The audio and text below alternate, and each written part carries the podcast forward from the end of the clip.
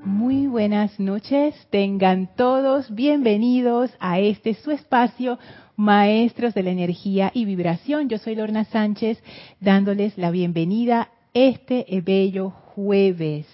Gracias por estar aquí, gracias por acompañarme en esta clase. Antes de dar inicio, vamos a conectarnos con la energía de los maestros ascendidos. Así es que, por favor, cierren suavemente sus ojos, tomen una inspiración profunda, exhalen, inhalen profundamente, retengan y exhalen, sintiendo como toda la tensión del día sale de ustedes. Respiren profundamente a su propio ritmo.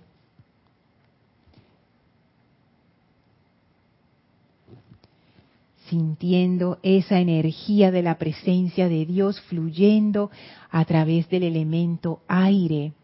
Y ahora visualicen cómo a sus pies flamea una poderosa llama blanca cristal que succiona de ustedes toda energía discordante, toda energía pesada, toda esa energía que ha sido exhalada, esa energía que requiere purificación. Esa llama la absorbe y la transmuta en luz. Esa llama ahora se eleva en y a través de ustedes como un poderoso pilar de fuego blanco, purificando su aura, su mente, sus sentimientos, sus vehículos etérico y físico. Y ahora pueden sentir esa presencia fluyendo libremente en y a través de ustedes. Y viene a nosotros la presencia luminosa del amado Maestro Ascendido Serapis Bey, dándonos la bienvenida en su templo. Sientan esta radiación hermosa de ascensión, de elevación, de fortaleza, y sientan cómo su conciencia se eleva todavía más hasta poder percibir esa presencia de Dios en y a través de nosotros. El Maestro, contento de vernos, abre frente a nosotros un portal que nos conecta con el Sexto Templo. Avancen a través de este portal, enviándoles su bendición al amado Maestro Ascendido Serapis Bey. Y ahora estamos en el Sexto Templo, ese bello desierto con el camino dorado en medio, en donde nos espera la amada Maestra Ascendida Nada. Tomen las manos de la Maestra y sientan ese amor que ella es. Permitan que su conciencia se abra y reciba de ella esa iluminación a través del amor, esa paz, ese poder sanador que ella es. Siéntanse llenos de la energía de la Maestra Ascendida Nada y envíenle su bendición, envíenle su gratitud, envíenle su amor. Y en esa conexión amorosa vamos a permanecer mientras dura la clase. Tomen ahora una inspiración profunda, exhalen y abran sus ojos. Bienvenidos nuevamente a este su espacio, Maestros de la Energía y Vibración. Yo soy Lorna Sánchez, recibiéndolos hoy, este bello jueves 31 de marzo de 2022. Por ahora escucho bien todo el audio, se ve bien el video, así es que cualquier incidente, cualquier situación que tengan con audio o video, por favor me lo hacen llegar a través del chat de YouTube. Estoy recibiendo también comentarios, sus comentarios o preguntas con respecto al tema de la clase. Si estás escuchando esta clase en diferido o tienes una pregunta que no tiene que ver con el tema de la clase de hoy, igual me la puedes hacer llegar a mi correo lorna@serapisbey.com. Muchísimas gracias por estar aquí, ya sea en vivo o en diferido. Gracias a todos los que ya están reportando sus saludos. Muchísimas gracias por esa atención tan bella que tienen, no solamente conmigo, sino con todas las clases a las cuales asisten. Muchísimas gracias.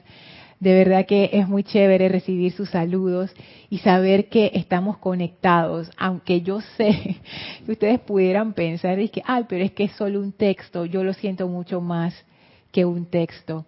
Y yo me imagino que ustedes también. Así es que es como una hermosa manera de conectarnos. Hola Marian, saludos hasta Santo Domingo. Ah, ¿te gustó la intro? Te cuento, esa es una pieza nueva de nuestro querido hermano Carlos Llorente. Yo la descubrí así mismo por casualidad, porque nosotros tenemos, y estas son las cositas de la casa, ¿no?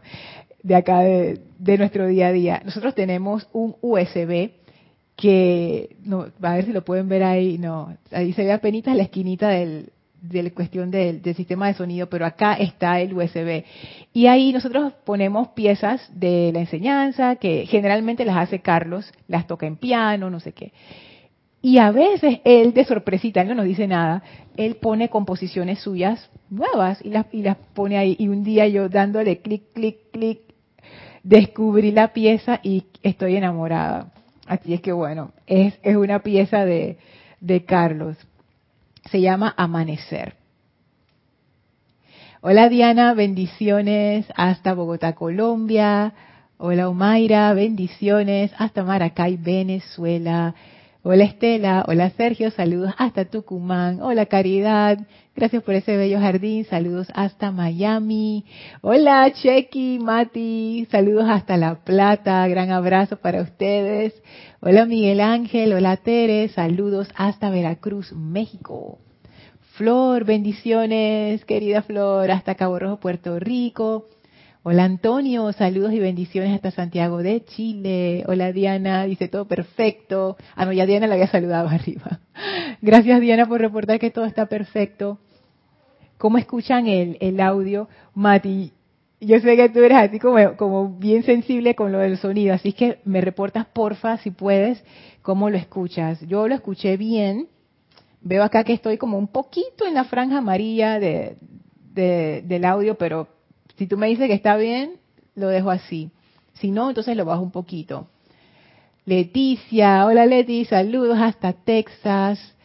Hola Esteban, saludos hasta Toledo, España. Wow, la tanda de los trasnochadores. Wow, no sé cómo lo hacen.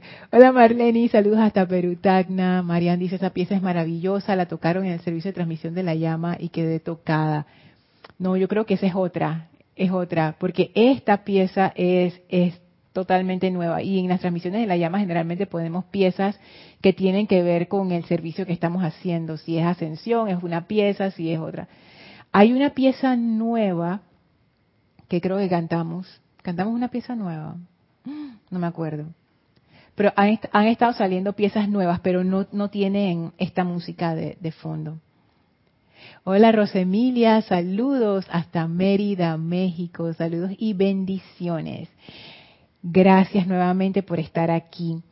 Y bueno, comenzamos directo con la clase de hoy, porque la verdad es que yo estaba pensando bastante en este tema que estamos tratando acerca del control, de la necesidad de control del ego. Y solo para recordar cómo fue que caímos ahí, estando en el sexto templo, dentro de las cualidades del sexto rayo, entramos por un discurso del amado Arcángel Chamuel, en donde él habla de la adoración y de la gratitud, y de lo importante que es la gratitud.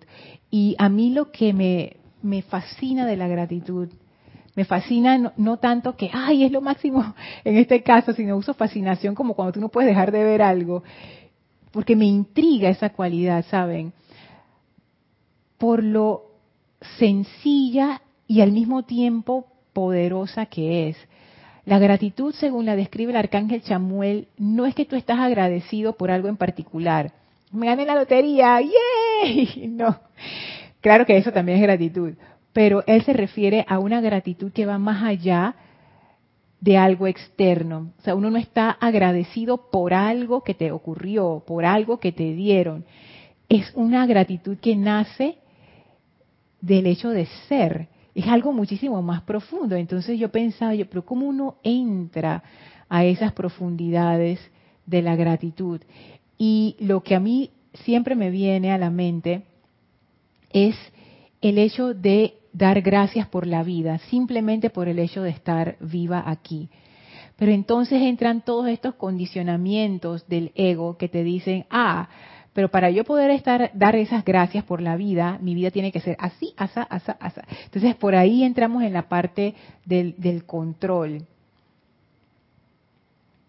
Y esa gratitud no condicionada, que es muchísimo más profunda, también es muchísimo más poderosa. Entonces, estoy viendo aquí mis notas, que apunté todo para que no se me olvidara nada, porque quería hacer reconstruir ese camino de por qué estamos hablando sobre el tema del control y la relación que eso tiene con la gratitud, porque seguimos dentro del sexto rayo, no hemos salido de este templo, y esas cualidades de sexto rayo, a pesar de que son tan distintas a las otras cualidades de los otros rayos, que están como más orientadas a la acción, estas están más orientadas como a soltar y a dejar ir.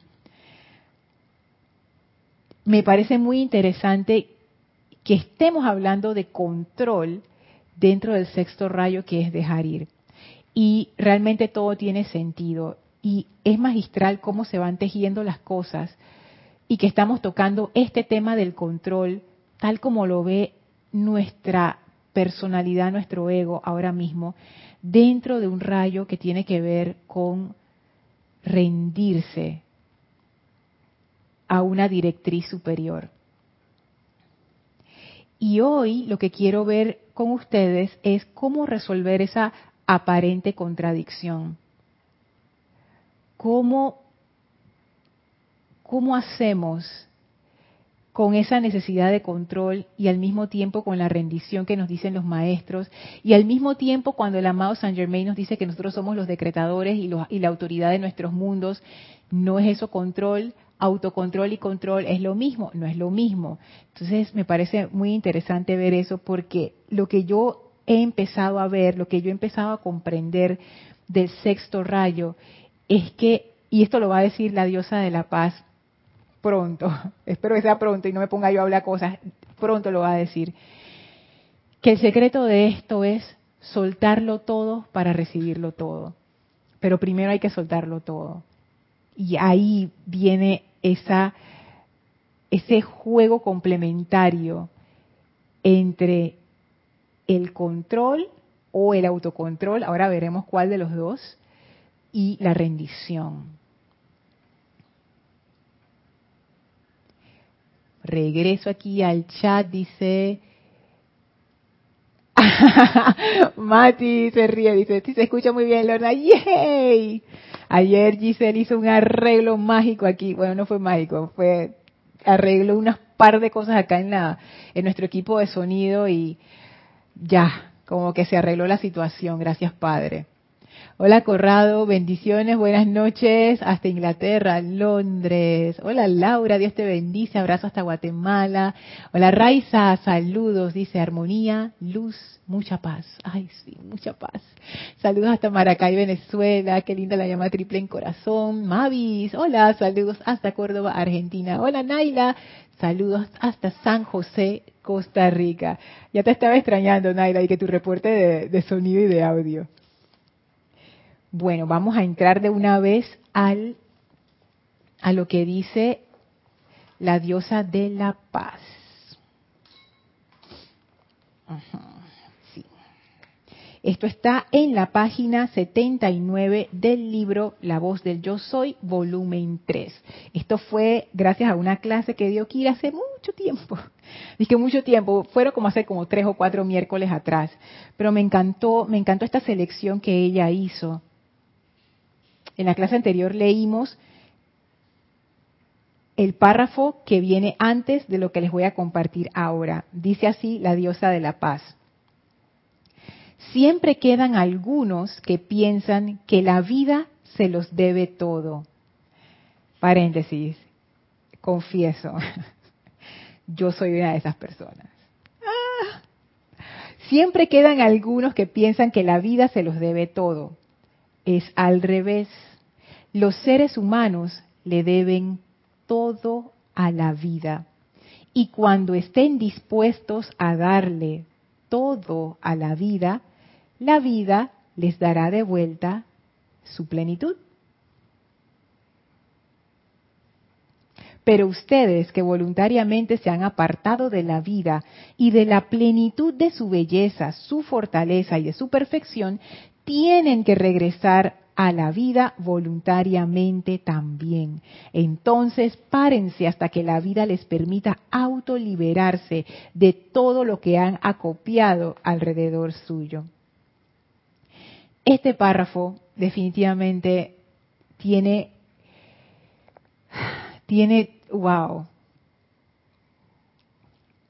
mucho que enseñarnos, por lo menos a mí.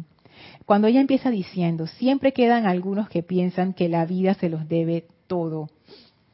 Saben que yo me di cuenta que yo era una de esas personas, porque, y eso es algo que estoy trabajando, veo que tengo mucho esa conciencia de víctima, esa conciencia que piensas y que, es que, tú sabes, me achurraron o me hicieron o no sé qué. Por ejemplo, cuando algo sale mal, entonces uno siente como que, pobrecita yo, cómo me duele esto. Mi atención siempre se va a esa parte de, cómo me afecta, cómo me duele, cómo me hicieron, cómo me pasó esta situación. Independientemente si eso es disque bueno o malo, es una mala estrategia para la vida en general, pero bueno, no entremos a debate si es bueno o malo. Es simplemente, yo me doy cuenta ahora, y es que es claro, es la forma de operación normal de mi ego que solamente busca su importancia personal. Y claro, cuando uno está trepado en ese pedestal de la importancia personal, dos cosas. O la gente te rinde pleitesía y te dice, tú eres lo máximo, sí, y te adoran. O cuando alguien te tumba de ese pedestal, por supuesto que no te caíste tú, porque estabas mal parada, no. Alguien tiene la culpa de eso. Alguien, ¿quién fue? No fui yo que se me olvidaron dónde estaban las llaves. Es que nadie me dijo dónde está, o sea, es ese tipo de cosas. Que me causa gracia al mismo tiempo que a veces me causa tristeza también, porque es que, Lorna, una vez más has caído. Pero eso es parte de esa importancia personal. Y una característica que tiene esa actitud, porque es una actitud de víctima, es echarle la culpa a todo. Y yo me doy cuenta, cuando los maestros hablan acerca de la crítica y la condenación y el juicio como tres venenos que hay que sacar de la vida de todo estudiante de la luz. Ahí yo veo la raíz de ese comportamiento. Porque claro, si yo soy la víctima, alguien tiene la culpa. No yo, alguien. Y ese alguien, en el momento en que yo lo señalo con mi dedo, ya queda condenado y enjuiciado. Y cuando yo leo esto, siempre quedan algunos que piensan que la vida se los debe todo. Yo realmente me di cuenta, estoy esperando que sí, que la vida alfombre al mundo para que yo no me lastime los piecitos o los piececitos. Que todo esté absolutamente bien y yo tengo esa expectativa de la vida. Y una de las cosas, gracias a estas clases que he empezado a ver, es que la vida no tiene por qué darme nada. O sea, ¿quién soy yo? Yo soy la presencia de... ¿Quién soy yo? En serio, hablando en serio. O sea, la vida es la vida. La vida es como si fuera un gran río majestuoso. Ese gran río majestuoso es para que uno fluya. Uno es parte de ese río. Uno es el río. Pero al tener esta actitud de que uno tiene la expectativa de que el río fluya en la dirección que uno quiere, en vez de uno alinearse en la dirección en que fluye el río. Ahí yo veo este problema de arrogancia, de ignorancia y de esta expectativa que está fuera de toda lógica, en que yo pienso que la vida me lo debe todo. Cuando algo sale como yo no quiero que salga, de una vez viene la queja. Y si yo me pongo a pensar, ¿por qué me quejo? No es porque yo soy quejumbrosa, yo me quejo de todo, no, eso tiene una razón y la razón está en mi forma de ver al mundo, en cómo yo veo las cosas, en el paradigma que yo estoy usando en mi mente. Y si es el paradigma de la víctima, la queja es parte es parte integral de ese mecanismo, esa forma de pensar, porque es una forma de pensar que te lleva a actuar de cierta manera. Si las cosas no se dan como yo esperaba que se diera, bueno, pues. Aquí en Panamá lo dice mucho la gente, así es la vida, ya pues. ¿Y qué me toca a mí? Alinearme.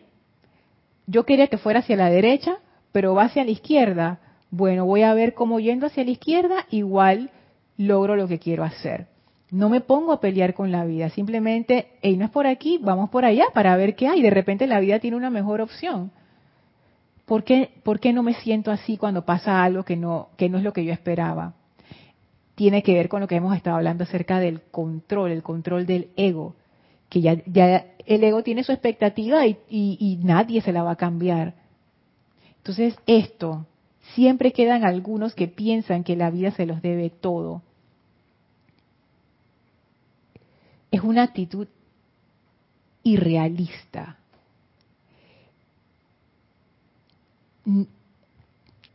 Es irrealista. No es posible. A pesar de que uno es esa presencia de Dios, todo es la presencia de Dios. Entonces, ¿qué me hace a mí más importante que otra parte de la presencia de Dios? Y ahí está como el juego ese de la importancia personal.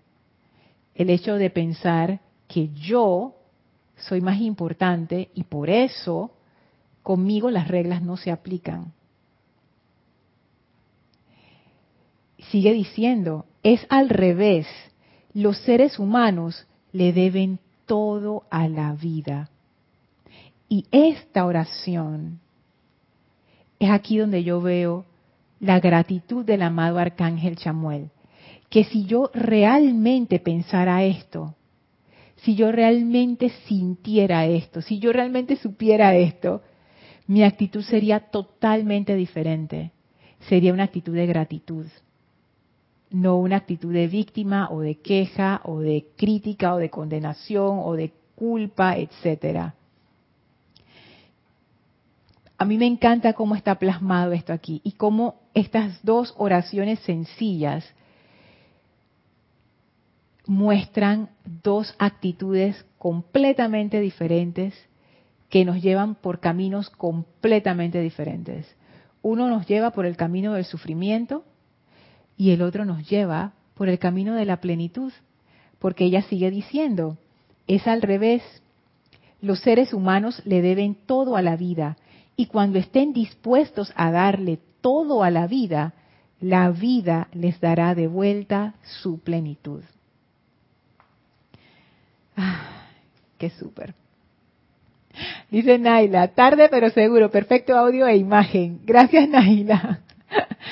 Virginia Flores y Dante Fernández, bendiciones, dicen desde Guadalajara, Jalisco.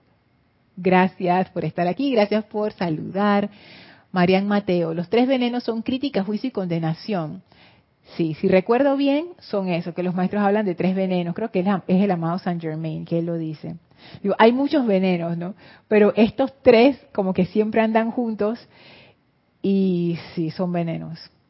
Yo lo digo no porque lo leí solamente, yo lo digo porque yo me he dado cuenta, yo me he puesto a observar el efecto que tiene la crítica, el juicio y la condenación en mi propia esfera de influencia y me doy cuenta, wow, esto de verdad que entiendo por qué el maestro dice que es un veneno. O sea, si usted se pone a pensar, un veneno es algo que te toca o te lo tomas y te mata o te hace un daño muy feo. A ese punto. Entonces, la crítica, dice el maestro ascendido Saint Germain, es algo que él dice, no les recomiendo que se vayan por ese camino. No dejen esa energía en paz, no critiquen, no condenen, no juzguen. Lo dice una y otra vez, porque esas energías son energías veneno. Son tóxicas y destruyen. O sea, no, son discordia pura. Pero ahora yo veo, ¿no?, que eso no es algo aislado, sino que eso es la parte externa de una actitud interna que es esta actitud, los maestros le dicen autolástima a eso. Cuando ustedes ven ese término, ellos se refieren a la autolástima. Ese es como quien dice la raíz de estas actitudes de juicio, crítica y condenación.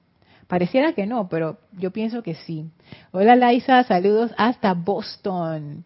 Angélica, desde Chillán, Chile, dice, bendiciones Lorna. Y pensar que esa experiencia que la transitamos por libre albedrío, sufridamente, nosotros la seleccionamos como un modo de aprendizaje y la seleccionamos hasta el más mínimo detalle. Es que ahí es que donde viene la cuestión. Y no sé si lo veremos en esta clase o en la que viene, de una enseñanza del amado Saint Germain acerca del autocontrol. Y el maestro hace énfasis en eso. Esto es simple ley de causa y efecto. Aquí no hay más nada. Causa y efecto. Lo que tú siembras, eso cosechas. Tú siembras crítica, por ahí viene esa discordia de vuelta. Tú siembras gratitud, por ahí viene ese amor de vuelta. Tú piensas que la vida te lo debe todo, eso es lo que tú estás sembrando y lo que vas a cosechar es carestía, porque la vida no te debe nada, ni a mí tampoco. Si tú piensas que tú le debes todo a la vida, lo que va regresando es plenitud, porque eso está alineado con esa corriente. O sea, eso es sabiduría. Muchas veces yo me doy cuenta que ese sentimiento de gracias por estar aquí es algo que yo no cultivo lo suficiente, solamente por el hecho de estar aquí. Gracias por esta oportunidad, porque es una oportunidad. Uno no piensa en estas cosas hasta que por lo menos alguien se va de este plano, o uno va al funeral o de alguien o alguna figura pública desencarna y uno dice, wow, así uno se va de este plano y ya terminó la oportunidad. Y yo sé que la reencarnación, los maestros ascendidos hablan acerca de la reencarnación, que realmente nuestra vida no termina en una sola encarnación y todo eso. O sea, yo no tengo forma de comprobarlo porque nadie que yo conozca ha regresado 5 años después a decirme, dije, Lorna, tenían razón. No. Pero yo, pongámoslo de esta manera, yo escojo creer que es así.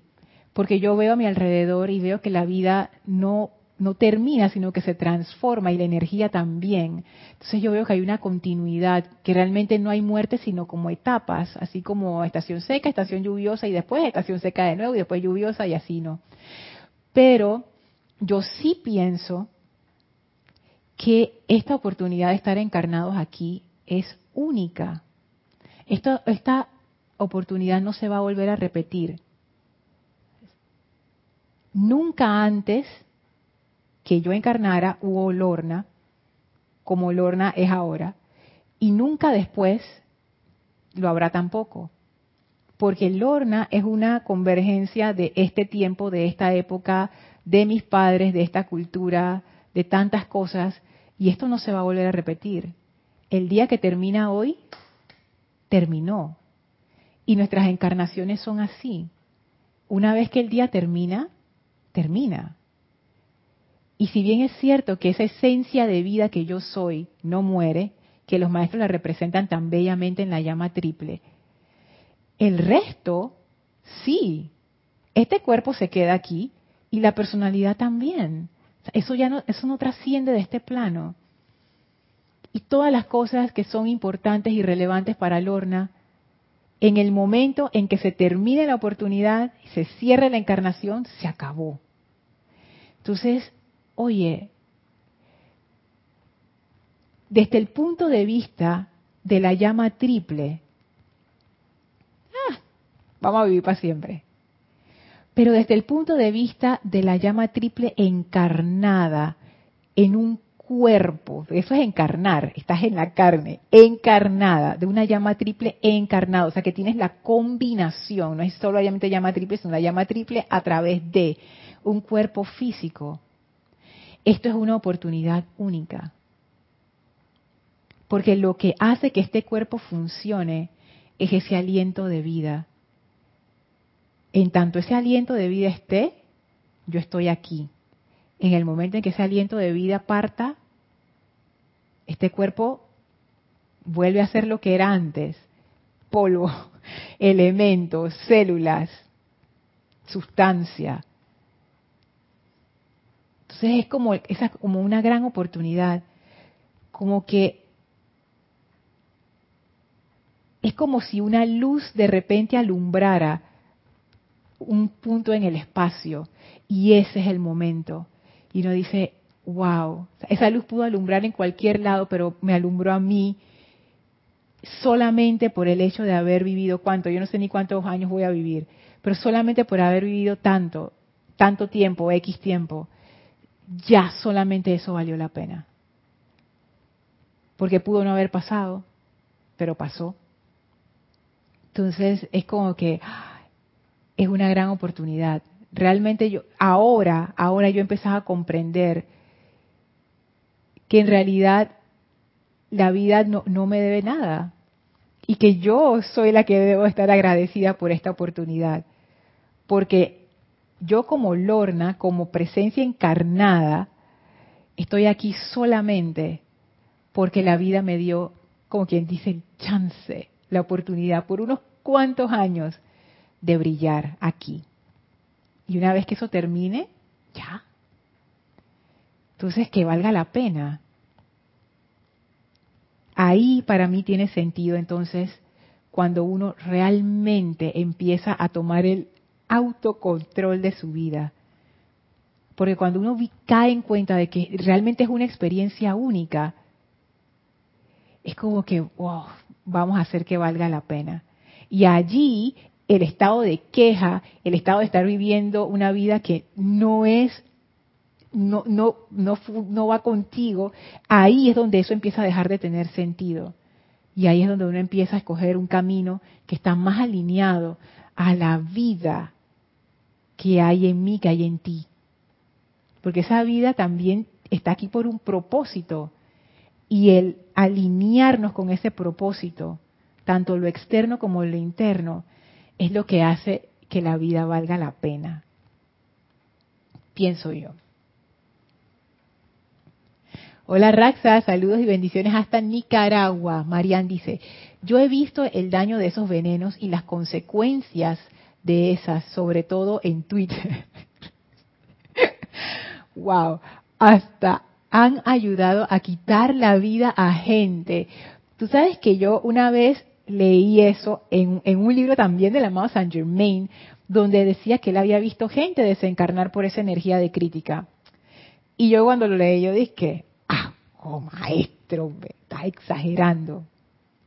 Y ahora con las redes sociales, wow, porque las redes sociales lo que hacen es que esa energía es como que la hacen visible y tangible a través de esas letras, a través de esos memes, a través de esas cosas. Entonces, claro, eso impacta muchísimo más. Y sí, es que la energía de la masa es muy fuerte. Y cuando esa energía de la masa se tiñe con discordia, wow, o sea, eso es como, ahí lo que uno hace es que uno se desconecta, quita su atención de eso, porque si no, te absorbe. Hola Yari, saludos, hasta aquí Panamá. Rosemilia dice, los tres venenos se frenarán cuando entendamos que todos venimos a tres cosas, aprender, a amar y perdonar. ¡Qué lindo! Gracias, Padre, dice Rosa Emilia. Así es. Hola, Alonso. Saludos hasta Manizales, Colombia. Y es cierto esto que dice Rosa Emilia. Sin embargo, eso requiere de un cambio radical en nuestra forma de encarar el mundo.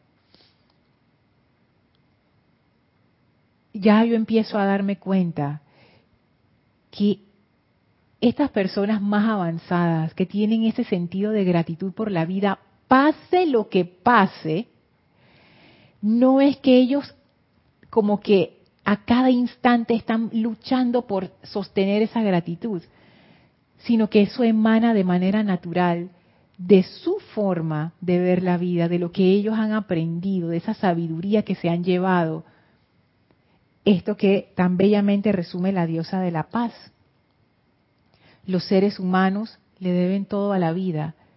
Y al sentir eso, es como, gracias por esta oportunidad. Oportunidad irrepetible. Es que, ¿saben qué? Yo pienso que es que estamos tan sumergidos en nuestros día a día, en nuestras rutinas, en nuestras cosas, en que uno se despierta y, no sé, va al trabajo, hace oficios o va a su negocio, hace las cosas del día, después llega a su casa de vuelta y se duerme. Y después se despierta y hace lo mismo, y después llega a su casa y se duerme, y después se despierta y hace lo mismo. Llegó el fin de semana, ahora es un poquito diferente. Llega el domingo, te duermes y te despiertas y haces lo mismo. Entonces esa rutina como que a veces nubla un poco que nosotros estamos viviendo en un mundo misterioso y maravilloso, que hay muchas cosas que no entendemos, hay muchas dimensiones dentro del mundo, que la vida se manifiesta en formas magníficas y en expresiones magníficas en todo lo que nos rodea. Pero como que esa rutina, ese adormecimiento nos hace obviar, ignorar estas cosas. ¿Y cuando uno se da cuenta de lo impresionantemente maravillosa que es esta oportunidad? Yo me imagino que justo en el momento en que uno se da cuenta que la vida realmente es un préstamo y que al final no es tuya ni mía, la vida no es de nadie, la vida es y se manifiesta a través de seres físicos en algún momento, pero después ya cambia y esos seres, la parte física, regresa al mundo. Y uno piensa que la vida es de uno. Esta es mi vida y yo hago con mi vida lo que yo quiero. Pero no es mía. Yo no la compré. Yo no firmé un contrato de que esta vida es suya, no sé qué. No. Tiene los derechos de autor. Es un préstamo. Y yo siento que muchas personas se dan cuenta que es un préstamo al final, ya cuando es inminente la partida. Y ahí ustedes ven todas estas historias que ustedes pueden ver por todos, hay libros de esto, videos de esto, por todos lados, de gente que habla en esos últimos años o en esas últimas horas acerca de, si yo tan solo hubiera, si yo debía haber, si yo hubiera sabido, porque claro, en el momento en que lo vas a perder, en el momento en que se va, esa vida se está apagando, ese foco, la presencia, la llama se está yendo. Ahí tú te das cuenta de que, wow, o sea, esto era algo fuera de serie. O sea, esto era la oportunidad del momento. O sea, esto era maravilloso. Esto era un misterio. Tú eres un misterio. Yo también lo soy. No hay forma de que nosotros podamos comprender lo que la vida es con nuestro intelecto. Nosotros pensamos que sí, y tenemos un concepto de vida, pero eso es ilusión. La vida, que es la presencia, no es algo domesticable por el intelecto. Eso está más allá de cualquier cosa que nosotros podamos comprender. Y solamente experimentando eso, podemos tocar algo de ese misterio y disfrutarlo. Y es temporal. Porque todo lo que es del mundo físico es temporal. Tiene un inicio y tiene un fin. Entonces, eso pienso yo, saber que tiene un fin. Y que todos vamos a pasar por ese fin. Ay, Lorna, pero yo puedo ascender. Bueno, si asciendes, también es un fin. Porque ahí sí ya no regresas a este plano. Y esa personalidad que uno deja al ascender, igual se queda aquí. O sea, no hay forma. Estas son las leyes del plano físico. Lo que es del plano físico se queda en el plano físico. Ya. Saber eso es importante porque nos da foco en nuestra vida. Nos hace apreciar el hecho de estar vivos y de compartir con gente que todavía está viva y que con la que podemos compartir, la que podemos amar, que podemos abrazar. No perder esas oportunidades de amar. No perder esas oportunidades de chatearle a alguien un emoji bonito de besito o de abrazo, solo porque sí. Porque ninguno de nosotros sabemos el momento en que la llama se va. Así es que, mientras tanto, hey, gracias por estar aquí. Y para mí esto, porque para algunas personas yo entiendo que pudiera ser hasta deprimente pensar en eso, de como que, ay, la muerte, no sé qué. Pero en realidad es el paso que todos nacimos y todos vamos a pasar por el cambio llamado muerte. Todos los que están escuchando esto hoy, los que lo están escuchando en un mes, los que los escucharán en algún momento, nadie está exento. Entonces, pensar en estas cosas y saber, wow, la oportunidad es ahora.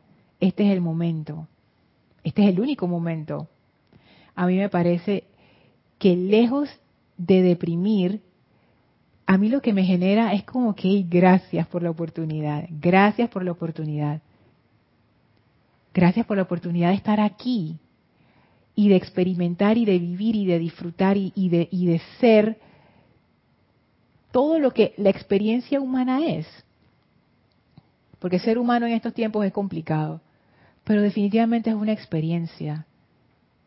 Y uno crece a través de la experiencia. Y es la razón por la que estamos aquí. Es justo lo que decía Rosemilia antes. 3 cosas: aprender, amar y perdonar. Y yo diría aprender y amar. Y el perdón, por supuesto, que es parte fundamental. Pero si me preguntaran a mí, son 2 cosas fundamentales. Y a través del amor se da ese aprendizaje. O sea, porque no es un aprendizaje intelectual tampoco. ¿A qué aprendemos? Amar, amar, amar más. Marian dice, yo he comprobado la reencarnación y hasta mi exmarido, que no es espiritual, igual lo cree por experiencia. Cuando mato un mosquito le digo, deseo que vuelvas a tu belleza divina. Pídelo, Lorna. Gracias, Marian. Sabes que yo no tengo ningún problema con eso. De hecho, yo he llegado a ese punto. Mira, yo creo que la reencarnación existe, pero de nuevo, esa es mi creencia. Eso no quiere decir que sea verdad o que sea mentira. Simplemente yo escojo creer que eso es así. Pero yo no voy a estar diciendo a la gente que sí, esto es así, yo sé que... Sin embargo, si no fuera así, Marian, yo igual estoy bien con eso. Es que eso es lo que trae empezar a comprender esta enseñanza desde un punto de vista más profundo. Cuando la diosa de la paz dice, siempre quedan algunos que piensan que la vida se los debe todo. Yo me doy cuenta que antes yo tenía ese concepto de que la vida para mí era ser Lorna Sánchez. Eso era la vida para mí. ¡Ey! La vida es cualquier cosa. La vida está en los animales, está en las plantas, está en el reino mineral, está en el planeta entero, está en el universo, en la galaxia, en el sol, está en cada ser humano con el que yo me cruzo en la calle, en todos los seres extraterrestres que deben existir por ahí. Todo eso es vida. Y si mi llama triple escoge otro vehículo, cualquiera que sea ese vehículo, sigue siendo vida. O sea, ese aferramiento, si lo dije mal, perdón, a una identidad es totalmente irrelevante para la vida, totalmente, no importa.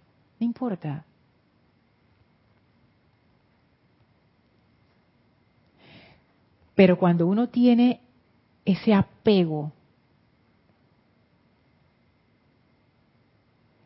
es muy difícil, primero que todo, aceptar la idea de la muerte. Es aterrador, porque es el fin de esa personalidad a la cual uno está aferrada. Y ahí sí yo entiendo por qué mucha gente le teme a la muerte, porque piensan que ese va a ser el fin. Pero tampoco tiene que ver con la personalidad, tiene que ver con la vida. Y la vida no está amarrada a ninguna forma, no depende de la forma. La forma no tiene ninguna importancia para la vida. Entonces, si reencarno o no reencarno, al final somos esa vida, y ya, en la forma que sea, en la manera en que sea, No tenemos que estar atados a una identidad. Esa es la presencia. Por eso digo que la presencia es un misterio. Nosotros pensamos que la presencia es esto. No. Yo no sé si nosotros alguna vez podemos comprender, estando encarnados, pues, qué es esa presencia. Hola Yami, Dios te bendice, dice Yami. Saludos a la comunidad internacional. Gracias Yami, linda. Arraxa dice, Lorna, yo lo veo como la oportunidad de experimentar, de ver de frente al miedo, apego y aquello que me ata y tratar de entender cómo lo enfrento y en algún momento vencer. Tú sabes esto de Raxa, como es que la forma en que lo dices, por lo menos en mí, evoca un sentimiento victorioso. Es un sentimiento victorioso. Pero ¿sabes cómo yo interpreto tus palabras? Justo ahora que estamos dentro de la radiación, poniendo nuestra atención en esa radiación del Maestro Ascendido Serapis Bey, y algo que Kira ha traído repetidamente en sus clases cuando habla acerca de la llama de la ascensión, donde el maestro dice, oye, esa seguridad de que tú puedes lograr la ascensión. Y para mí eso va más allá de, como quien dice, pegarte a una meta. Es más bien lo que tú comentas, Arraxa, esa experimentación.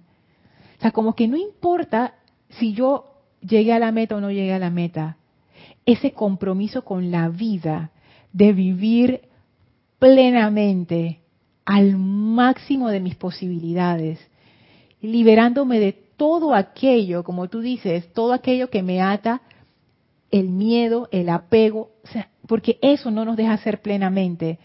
Es como un compromiso con la vida de frente. Es como que tú le agarras las manos a la vida y dices, voy con todo. Y es una plenitud. No importa si llegaste, no llegaste, si yo me liberé, si no me liberé. Eso es irrelevante. Es ese compromiso de vivir plenamente que abre la gratitud, que te abre como verdadero ser. ¡Wow! Para mí esa es la victoria. No importan las situaciones externas, si externamente fue un éxito o no fue un éxito, según lo evalúan los demás. Es ese compromiso interno de vivir con excelencia, lo mejor que uno pueda. Eso, para mí, eso encapsula el sentimiento de victoria y de la llamada de la ascensión. Y también eso de lo que habla el Arcángel Chamuel de la gratitud. Una persona que vive desde su corazón. Lo que emana de esa persona es gratitud. Porque no es la meta, es la experiencia, es el camino, es la oportunidad de estar aquí. ¡Wow! ¡Qué comentario tan poderoso! Gracias, Arraxa. Dice Mati, oye Lorna, para que la rutina no sea rutinaria, me he dado cuenta que es importante la atención consciente sobre el propósito de vida especialmente. No dormirse en las mareas de pensamientos y emociones que van y vienen. Gracias por traer a la atención esta maravilla y regalo que es la vida. Es que de hecho, Mati, tienes toda la razón. O sea, el antídoto para la rutina es estar despierto, es estar consciente de lo que estoy haciendo y por qué lo estoy haciendo. Cuando tú mencionas lo del propósito, porque a veces uno anda en automático, me ha pasado, y uno ni se da cuenta que está haciendo las cosas. ¡No! Despierta. Sí, es aprovechar cada instante para hacer esa plenitud. Y cuando uno vive desde ese punto de conciencia, nada es una rutina. Todo se convierte en un campo de experimentación. A pesar de que externamente parezca que tú estás haciendo lo mismo siempre, internamente tú estás viviendo en otra dimensión. Y ese es el poder que tiene vivir con propósito. Aquí tú hablas acerca del propósito de la vida, pero yo me voy a tomar la libertad de darle un giro. Propósito, o sea, nuestra vida que sea intencional. no con la conciencia de víctima de la cual yo hablaba, de que, ay, me empujaron, ay, me hicieron, ay, me tumbaron, ay, que no sé. Párate, y, como dice la diosa de la paz, párense hasta que la vida les permita autoliberarse, porque al fin y al cabo no es ni siquiera uno. Uno piensa, dice que es mi poder, que yo decreté y mira, se dio. No, hombre. Todos somos canales para la vida, todos somos vehículos para la vida. Es la vida, es la presencia la que hace las obras, no uno. Entonces uno se cree que es la gran cosota. Entonces ese vivir intencional le permite a la vida expresarse a través de nuestras acciones, palabras, pensamientos, sentimientos. Pero lo que tú dices aquí, no dormirse y más adelante traer la atención. Esa es la cuestión. ¿Dónde está mi atención? Porque la atención a veces como que se va zurrando hasta el inconsciente, hasta lo subconsciente, y uno como que se duerme. No, es estar pendiente. Para que uno pueda hacer las cosas intencionalmente, uno tiene que estar atento, uno tiene que saber por qué las está haciendo, por qué vamos a hacer esto, por qué yo quiero hacer esto. Gracias, Mati. Michelle dice, buenas noches, saludos desde Panamá Oeste, bendiciones, Michelle. Dice, esto que dices me recuerda a la enseñanza del amado Saint Germain, la vida es una oportunidad para ascender, tenemos todo para hacerlo. ¿Sabes qué, Michelle? Es eso que tú dices del maestro, terminas diciendo, tenemos todo para hacerlo. En realidad sí es verdad. ¿Sabes que esa es una idea a la que yo le he estado dando vueltas? Es una hipótesis. Pero yo me doy cuenta, lo único realmente esencial para lograr la plenitud, la liberación, la ascensión, como lo querramos llamar, lo único requerido realmente es la vida. Y ya la tenemos, ¡tarán! Ya, cumplimos. Todo lo demás, como diría un profesor de la universidad mío, es carpintería. Lo esencial que es la vida, ya está. Porque la vida es un poder. La vida es poder. Y es ese poder, como dice la diosa de la paz, párense hasta que la vida les permita autoliberarse de todo lo que han acopiado alrededor suyo, refiriéndose a la discordia. Ese es el poder que nos libera, que nos sana, que nos ilumina, en sus múltiples facetas, a través de una llama, de un ser divino o de la presencia individualizada, sigue siendo vida. Y ya ese poder está aquí. Nosotros ascendemos por ese poder. Nosotros vivimos por ese poder. Todo lo hacemos por ese poder. No sé si ustedes han notado, ahora caigo en cuenta, que los maestros ascendidos, sobre todo en la enseñanza de la actividad Yo Soy, hablan mucho acerca de la vida y equiparan a la presencia con la vida. Dice, esa presencia que es su vida, ustedes lo van a ver muchísimas veces. Ahora yo comienzo a comprender, o por lo menos a intuir por dónde va el asunto. Esa presencia es nuestra vida y esta vida es un poder. Y la vida no es solamente de que, estoy viva. No, y lo trivializamos de que, sí estoy viva, cuestión de todos los días. No, porque hay gente que estaba viva ayer y hoy no. Esa vida es una energía que mueve, que crece, que se reproduce, que se expande a nuestro alrededor en diferentes formas, pero es la misma fuerza y es un poder.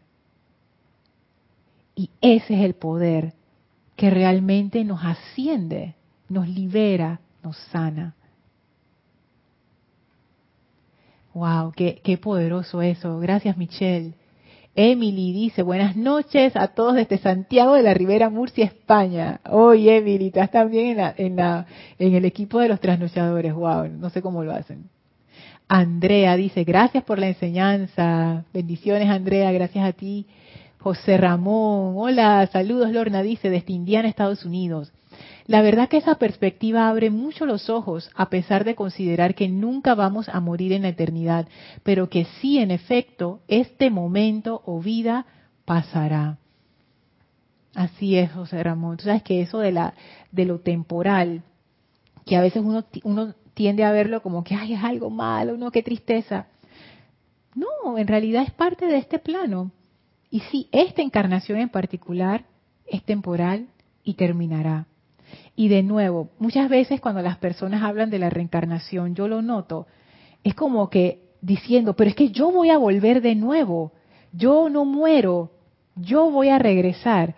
Y lo que uno se imagina, porque yo también me lo imaginaba, es que yo como Lorna, yo simplemente dejo este cuerpo y después yo como Lorna regreso en otro cuerpo y tengo otro nombre y no sé qué, pero sigo siendo yo. No. La vida es la vida.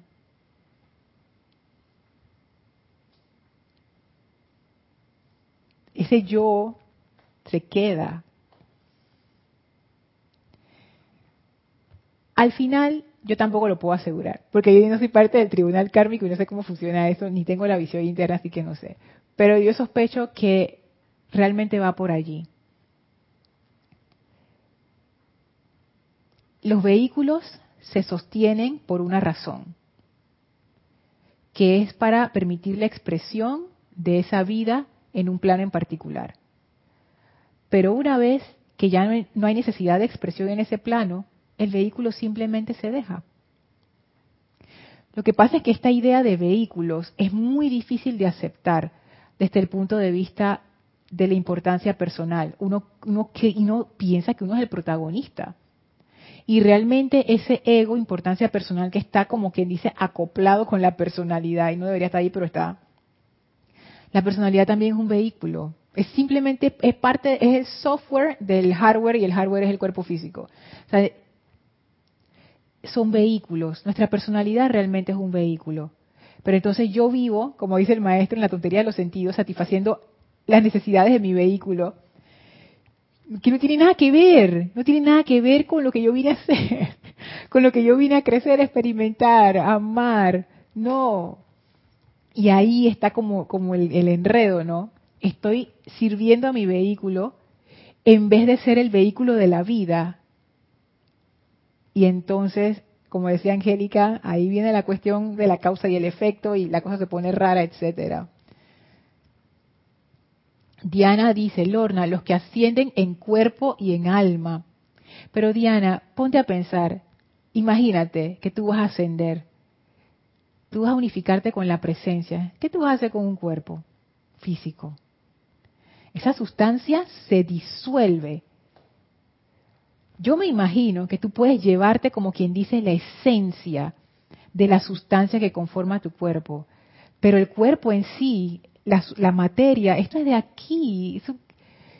Es más, cuando uno realmente asciende en los planos superiores, tú no necesitas cuerpo emocional ni cuerpo etérico, porque eso es de estos planos inferiores. Tú necesitas los vehículos para funcionar en los planos donde tú operas. Y esa gente que opera en planos cósmicos, ¿para qué quiere un cuerpo emocional? Eso no sirve de nada. Entonces es como que lo que asciende es la vida en nosotros. Esa conciencia que es parte de la vida, eso es lo que se expande y crece. Los vehículos son simplemente vehículos. Son importantes porque uno los está utilizando en un momento, pero en realidad, en la escala del mundo, de la vida, de nuestra eternidad, no son importantes. Es como un vestido que ya cumplió su función. Como dice Marie Kondo, tú le das las gracias y lo donas o lo materializas si ya no le va a servir a más nadie. Y se acabó. Un uniforme de la secundaria. Ninguno de nosotros estamos en secundaria. Ahora que hay alguien que dice, yo sí, bueno, excepto esa persona. ¿De qué nos sirve eso? ¿Quién se lo va a poner de nuevo? Ya eso cumplió su función, es hora de pasarlo adelante. Uno deja, cuando uno se muda de casa, tú no te vas a llevar la casa anterior, no, tú te vas a una nueva casa. Y es así, o sea, uno ha de dejar ir para recibir. Esto que dice la diosa de la paz. Y cuando estén dispuestos a darle todo a la vida les dará de vuelta su plenitud. Así es que funciona. Dar para recibir. Angélica dice, Lorna, gracias a esta enseñanza que permite autoconocernos para autocontrolarnos y autocorregirnos. Sin embargo, quien no la tiene igual avanza, inconscientemente, pero avanza. Y es probable que para avanzar en su trama kármica perfectamente, podría la ley haber permitido que viva la encarnación sin aprender esta cosmovisión. ¿Qué piensas de esto? Ejemplo, tengo una conocida que su hijo desencarnó en una piscina, su esposo cayó en un avión y luego el fuego eterealizó su casa. Ella se levantó más fuerte que nunca. ¿Cómo entiendes esta capacidad? Por la vida, porque la vida es así. Yo no sé si ustedes han visto, aquí en Panamá es bien común, porque aquí hay mucho sol, mucha agua y todo crece. En las rendijas, en las pequeñas grietas en el cemento, hay veces que uno ve plantitas naciendo allí. En un pedacito de nada que tiene una tierrita penita, págata, ahí hay una planta.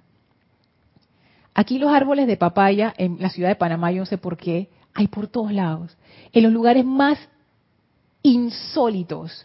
Y crecen de unas maneras todas raras y que para buscar la luz del sol y siempre tienen papayas. Es increíble. ¿Por qué? ¿Por qué si esa semilla estaba como quien dice condenada a una tierra mala, creció de todas maneras o en esa grietita de cemento en donde le pasan encima y la churran? Porque la vida es vida. La vida es muy fuerte. Nada puede parar esa corriente. El hecho de contar con una enseñanza espiritual hace el camino más fácil. Sin embargo, no todos los que cuentan con la enseñanza espiritual la usan. Y hay veces que hay situaciones que acaban algunas personas y que hacen que otras se levanten más fuertes. Eso tiene que ver con esa conciencia que la persona ha acumulado, no ha acumulado, sino que ha expandido. Encarnación tras encarnación, esa vida que ha ido madurando a través de esa conciencia. El hecho de que uno tenga una enseñanza espiritual no quiere decir que uno se va a levantar de las cenizas. Hay mucha gente que nunca se levanta de las cenizas. Y el hecho de no tenerla no quiere decir que no te vas a levantar. Si tú sigues tu corazón, estás bien. Y en el caso de esta persona, su corazón le dice, vamos hacia adelante. Porque es lo que decía al inicio. Qué pena que su esposo no está, qué pena que su hijo falleció de esa manera, qué pena que se quemó su casa, pero ella sigue estando viva, sigue teniendo la oportunidad. Gracias, Padre, porque todavía estoy aquí. No quejándome de lo que ocurrió, porque nosotros no controlamos cuando las otras personas se van, por más que querramos. No se puede, no está dentro de nuestra competencia. Lo más que podemos hacer es responsabilizarnos por nuestra propia vida y, como decía Raxa, vivir a plenitud. Si se fue un ser querido, igual tú estás vivo, igual estás viva, vive a plenitud. No quiere decir que no lo extrañes ni no sientas su partida. Pero, hey, esa persona vivió, tú también. Cada quien tuvo su oportunidad. Ellos son vida, yo también. Al final somos parte de la misma corriente.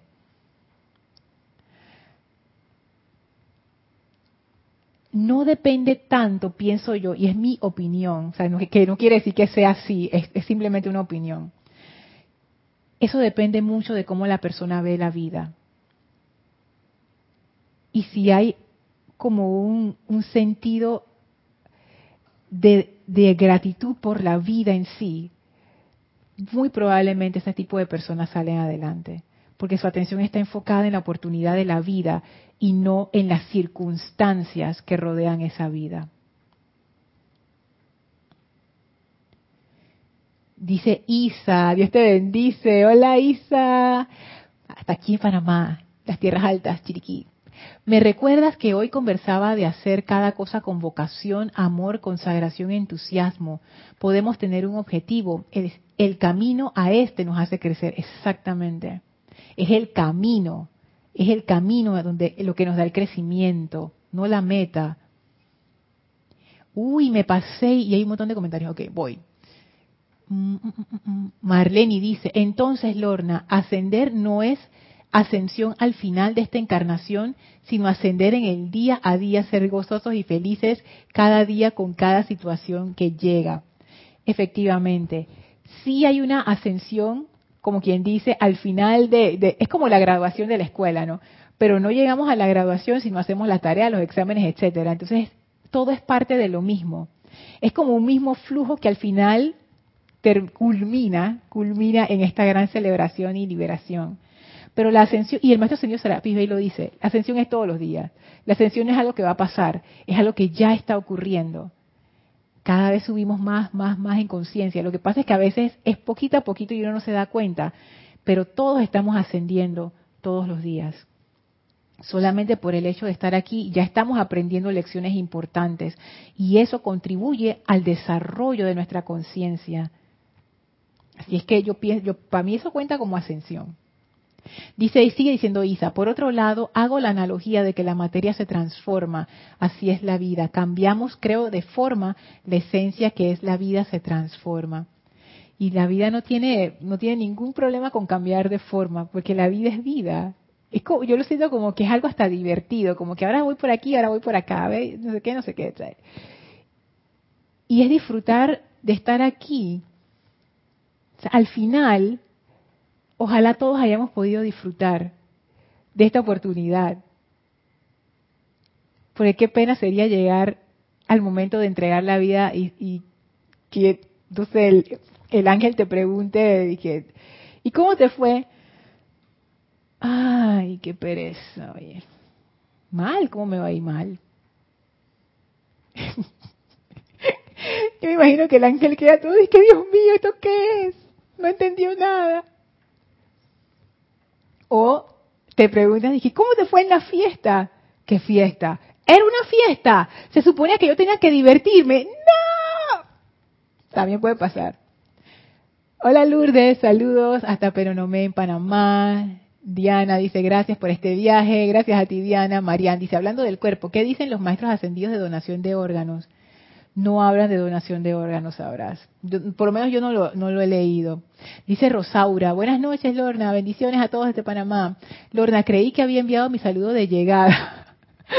Ahora que te iba a agradecer por la hermosa enseñanza, me di cuenta. Bendiciones para todos. Bendiciones para ti, Rosaura. Gracias, Mavis. Bendiciones también. Gracias a todos. Perdón por haberme pasado. Gracias por su paciencia. La próxima clase vamos entonces a entrar en el tema del autocontrol. Por ahora vamos a quedar aquí. Y vamos a darle las gracias a la amada Maestra Ascendida Lady Nada. Por favor, cierren sus ojos, visualicen la frente a ustedes, envíenle su gratitud y su amor. Gracias por esta enseñanza. Permitan que ella nos ilumine a través de su amor para comprender esa gratitud del Arcángel Chamuel, esa gratitud de los Maestros Ascendidos, esa gratitud por el hecho de estar aquí y de tener esta oportunidad de vida. La amada Maestra Ascendida Nada nos envía su amor, su protección invencible, su gran poder sanador y abre un portal frente a nosotros, el cual atravesamos para regresar al sitio donde nos encontramos físicamente. Llenos de esa energía de amor, expándanla a todo su alrededor, tomen una inhalación profunda, exhalen y abran sus ojos. Muchísimas gracias a todos por haberme acompañado en esta clase. Yo soy Lorna Sánchez, esto fue Maestros de la Energía y Vibración y nos vemos el próximo jueves. 1000 bendiciones para todos. Muchísimas gracias. Ay, María, tú sabes que la pieza no se llamaba Amanecer, se llamaba Anochecer. Ja, me acabo de dar cuenta ahora que la veo aquí. Muchísimas gracias a todos. 1000 bendiciones.